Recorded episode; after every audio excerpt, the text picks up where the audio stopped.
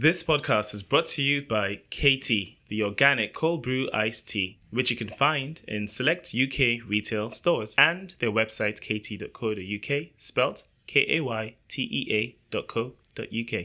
Hi, and welcome to another episode of Crowncast, where we interview capital allocators who talk about their why and a little bit more about how they go about placing capital. Today, I'm excited in the studios. We have Katharina with us. Hi, Katharina. Hi, really excited to be here. Thank you for joining us and uh, really, really delighted you could make it to the virtual studios today. Before we jump right in, are you happy to share a little about your background to share more with our audience and let them know who you are? Yeah.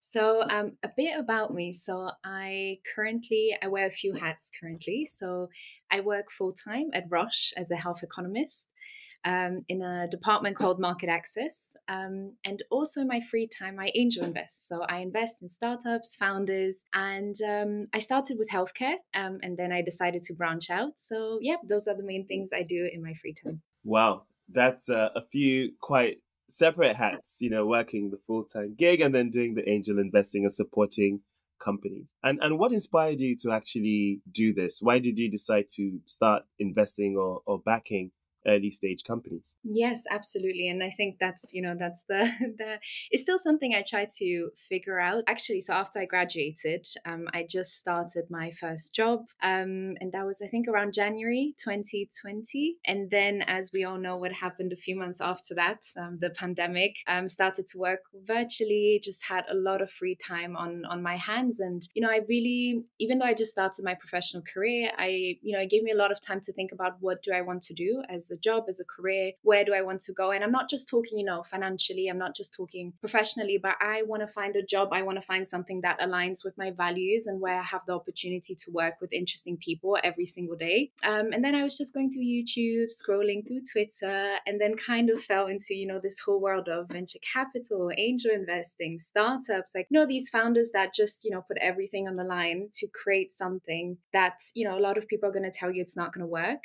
but they still go for it. And in a lot of these situations, something truly ma- magical comes out of it. Um, and then from there, really just, you know, started reading more about it, started connecting with people, started attending events, and, you know, slowly, slowly, like, you know, realized and was actually super motivated that this is something I want to do. This is something I want to be part of, but how can I do it? So I was like, mm, the founder journey, not quite ready for that, or, you know, if ever. And then I was like, wait, so let me put on the investor hat and, um, you know, angel investing using your own capital um, that seemed the most plausible, yeah, the most plausible decision, and that's how I kind of fell into it. That that makes a lot of sense. And in terms of that journey coming out, and then obviously the macroeconomic situation playing out as it did, and then you know debating between setting up your own venture versus investing. And I guess for you, have you found the journey of angel investing um, uh, uh, informative, or, or what things surprised you about angel investing that you didn't know about before you jumped in? I think it's really, you know, when you start angel investing, right? You start especially when you start with your research you know you see all these articles around you know who you know you, you, you start reading about the most famous angel investors out there who you know put these big checks in you know peter thiel into facebook uh, paul graham at y combinator one of the most successful ones out there. Um, and then you know initially i was a bit discouraged because i was like okay first of all i need to you know have a really successful big career so i have that you know kind of capital to play around with. So i was not that i was discouraged but i was like okay i need to wait for a really really long time to be in that position where i can angel invest um, but then i actually found uh, the angel investing school where they literally flipped that whole idea what a traditional angel investor is. So, you know, it basically teaches you that you know even with small check like you know i've just started my career have been working in the pharma industry for three years. I thought i would have to know everything uh, in everything that you know has to do with life sciences pharma until i can advise a founder. But even three years into my career now that you know i'm actually walking the walk you know talking to founders there's actually so much i can do and share. So i really i think the one thing the one thing i would say to people are considering um, angel investing is just forget what an angel investor should look like or you know what what you know you need to be super prepared. You need to have a lot of money to be an angel investor. I personally have found that's not the case. I've really found a group of people in a community that you know also maybe have a little less capital than you traditionally would think an angel investor needs. Um, and you know it's um, everything you think it is it's really not. If you're somebody who has drive, ambition, and just loves the tech ecosystem and then everything that comes with it, um, it's definitely it's definitely the place for you. That's what I would say. That's a very convincing, passionate appeal for more people to engage in angel investing. And I agree. Um, we need more angel investors that come from a wide range of backgrounds, especially because, as you've said, everyone has some valid corporate or personal experiences that can be brought to the table to add that extra value to companies they are investing in. So, so thank you for that. And the other question I have around, you kind of touched on it, but it's around the, the networks that you, um, are part of to find deals and to place capital into companies. And that was a great plug, by the way, for Andy Ayim's Angel Investing School. I know he's done a tremendous amount of work supporting quite a few people in their journey to becoming an angel investor. But now, post graduation, what communities do you belong to and how how do you find deals that you want to place capital in? Yeah, it's it's really interesting. So even after I graduated, you know, the angel investing school, even though it equipped me with everything I I need, um, you know, you have those, you know, mental barriers sometimes, like, oh, can I still do it? Like, you know, it, it was it took me a bit of time to do my first deal. And I think what I did after the angel investing school, I instead of like deploying whatever money I have immediately into the first five deals I see, I was like, look, there's always, you know, FOMO is probably the biggest downfall to angel investors investors and venture capitalists. Um, so I was like, look, let me just sit down, let me observe, let me listen, and let me just speak and connect with people, right? So to the angel investing school, you actually get plugged in into a few networks. So you have Alma Angels, you have Hermesa, and then with time, you know, you meet one person, and that person connects you to ten people, and then those ten people connect you to ten, right? And then you have that pyramid of um, amazing people, and you know, everybody's so different, so unique, but you can just see, you know, they have so much added value, whether it's life experience, corporate experience experience you know you know not just you know angel investing if you want to make money um, and have a healthy return angel investing might not be the right thing for someone because it's so much more than that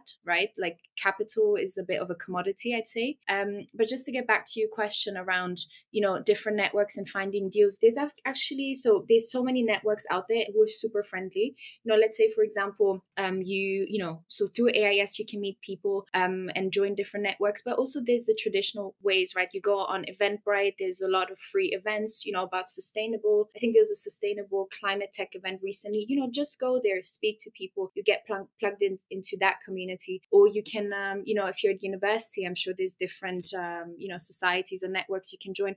But the most important thing in this business is to talk to people, um, and really, you know, don't don't don't think I have nothing to offer. And these people have been five years, ten years in the game, and you know, you you know, why why would they want to speak to me? That's really not the case. Um, people in that community in you know in the angel investing community doesn't matter which network are super super friendly. Um, and in terms of deals just to answer that question i found my deals through a variety of different ways. The first startup i actually invested in found them on instagram loved them you know reached out to them. Worst worst thing they're going to say is no and they were actually looking to raise so i invested in them. Um, and then just actually i got a few deals through different communities. There's you know the amazing thing is you know i identify as a woman. There's a lot of now um, women networks that you can join who want to bring more people who look like me, um, uh, you know, and you know, support them into become angel investing. So you get a lot of deals through definitely those networks, and they're super, you know, and the whole point is to make it more accessible. So it's not difficult to join, but you need to take that initiative and you need to get out of your head and be like, I can do this, I deserve this, I need to be here because I have something valuable to share. And then, you know, trust me, from there you meet people, and then kind of that network expands. So,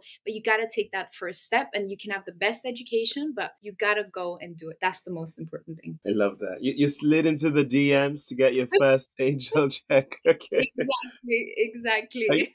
Are you happy to share a little bit more about that? And I agree with everything else you've said around the power of networks and, and the risk associated with angel investing. Um, so short term, obviously, there's um low likelihood of getting a return because the liquidation events are, are few and far between. It's when a round is raised, right? Um, but it could be a significant wealth creation event. But at the same time, you can't put all your eggs in one basket because it's a re- really high risk uh, venture. But I'm curious about the one that you you participated in via via IG. Um, how is that coming along? Um, it's going really well. So it's this company called Unplugged. Um, they actually were the top 20 finalists of the founder of Brewdog. Um, I think his name is James Watt. Um, I might have confused the name. And it's these two guys. And you know, when you angel invest, because I invest pre-seed and seed, and for those of you who don't know what that means, is it's just very, very early on, um, which means that the check sizes are smaller, which helps for sure. And and with these founders, like I just really loved their concept because I it, it did you know there was a few deals before that I was really keen on investing, and then I backed out. Right again, my you know kind of those mental barriers that you have. I was like, look, I really like what they're doing. I've been following them for a while actually, for over a year. Um, and then I was like, you know, let me just go and and speak to them um, because uh, you know, and uh, we managed them to set up a call. Because to be honest, I also messaged them because I didn't think they were gonna say they're raising, right? So I was like, oh, they're gonna say no, you know. Um, but then when I sat down with them, and you know, when you do so, when you when you decide before you decide to invest, it's really really important to do your due diligence, right? And you know, there's there's certain due diligence questions that all investors you know agree on, and everybody asks those questions. But also from my side, the kind of angel investor I am, I ask questions that has to do with the person, what drives the person why did you decide you know to give everything up and go you know start this um, you know this startup um, even though you could be you know stay at your high paying job or you know do do something else which is low stress and low risk? And it's just you know speaking to them like first of all really loved what they were doing you know as a as a customer is this something i want? Is this something i need? Could i see myself using this product? Um and i definitely you know just where i was in my life quite stressed and tired and just need a bit of a break. The, the question the answer to that question was yes. um, and the other thing is when you meet the founders, you know, they they were previous founders um, before. Um, they created that startup out of a need that um, they were facing. Um, you know, without divulging too much. Um, you know, uh, they need to be comfortable sharing their story. And it's just like as much as you know, we're talking about financials and all of these things and market trends and product market fit, which are you know the classic questions you ask. It's also really about the person because you know one question that a lot of VCs or angel investors love to ask is where do you see yourself in ten years? You know, that question is as valuable as you know anything. Like it does for me that question doesn't mean anything because in 10 years you know we see how everything is changing so quickly whether it's ai web3 you know now covid a few years ago right? Nobody could have predicted that and everybody had to adapt. So you know there's certain things that it really just comes down to the founder whether they can manage you know because of their personality will they managed to overcome those hurdles. Um, and so it was a mix of do I love it? Um, it was a mix of the conversations and you know the traditional questions you ask when you do your due diligence process. And the last question, and by no means the least important one, um, I would even sometimes argue it's more important than ever, um, is who is the team? Who are the founders? What do they believe in? And i just really connected with you know their their their um you know their philosophy their values and their mentality. And and i think that's really really important when you bet on people at the end of the day because that's what a startup is you know a group of people getting together and doing something magical. So just just a very short list of questions and criteria you had. It sounds like you went through a thorough due diligence. I love that. And it's true you have to be comfortable because there's a it's down to the the, the person or the, the people in the team I agree. And and the final question I have for you, Katharina, um, in terms of advice, and you did touch on gender focused investing. And mm-hmm. um, as an investor, yes, we know that there are not enough women that do participate as investors. There's so many structural barriers and, and reasons why that is the case today. And lots of amazing people working to change that, like yourself. But on the other side of the table, um, we know not many um, females are closing rounds, and again, structural issues, etc., and, and bias, etc. What's your advice for any woman that's out there trying to raise capital. So any female or non-binary individuals that are trying to raise money, what would you say to them to to to think about or to put in front of them as they begin that journey? Yeah. I I recognize I recognize fully that it's definitely harder for certain groups of people to raise. So and also I think I want to be very clear that even though you know I'm I'm a woman, I'm not a founder trying to raise money. So giving advice right now is always easier said than done. But maybe one advice that I could give is that when you decide to raise, um, I would recommend you really do your research on on the VC that you're going to, um, because you know different VCs like you know it starts with small things like you're a healthcare company and you send your pitch deck to a company that doesn't invest in healthcare, right? Like that, of course, you know that should be the basic requirement. But I mean, what I mean by you know check out the VC and do your research on the VC is you know who are the people um, that are you know the GPs at this fund? You know, do they have a mandate to invest a certain percentage into women um, led startups? Um, do they you know are there any particular yeah requirements that um, that um, you know they they try to fulfill in order to invest more in, in into female led startups? So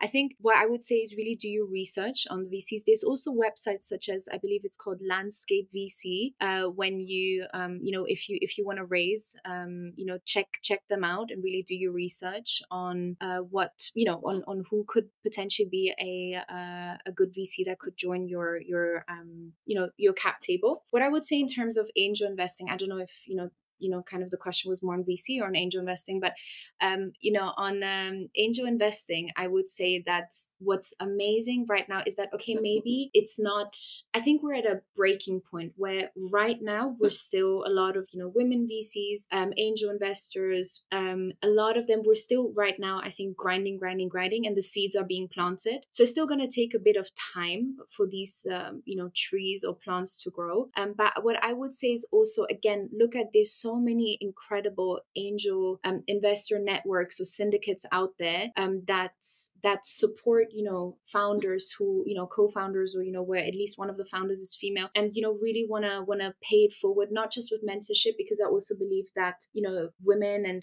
different you know other groups as well if people are being over mentored but at the end of the day you need the money to kind of you know invest in your product and you know move things forward. So I would really say it's you know it shouldn't be the case but really do your research and try to find those networks and those um, you know whether it's angels or vc networks and and um, yeah connect with them. And also the other thing i would do is like even if that person doesn't invest you know it's always a great question to ask who should be someone else I I should or can talk to um, because you know the VC angel investing uh, ecosystem is quite small um, so in that sense, in what I mean by small is that everybody knows each other. Um, and um, and there's it's amazing as much as sometimes you face, you know, as a founder, you face barriers. There's also trust me, there's also a lot of incredible people out there that want to help with funds, with mentoring, whatever it is. Um, so I would just say don't give up. And there's really some incredible people out there who have a vast network who really out there changing. Um, that you know more funds are being allocated to founders that don't fit the traditional mold that we see and you know you know see you know in in um, you know in a more in the more usual situation but um yeah you have to unfortunately work a bit harder but i would say please don't get discouraged um because um, because one day you'll be paving the way for someone else, right? And representation, I believe, is really, really important. Um, and uh, you know, you set out on this journey for a reason, so so don't give up because of that. That's what I would say. Don't give up. You had it here from Katharina. Thank you so much for that. And uh, thank you for joining us on this episode of Crowncast. And to all our listeners, thank you. Please like, subscribe, share, and comment below. We'll include Katharina's socials in the link below. So do follow up with Katharina if you'd like to get in touch. Until the next time, take care. Bye. Thank you. Bye.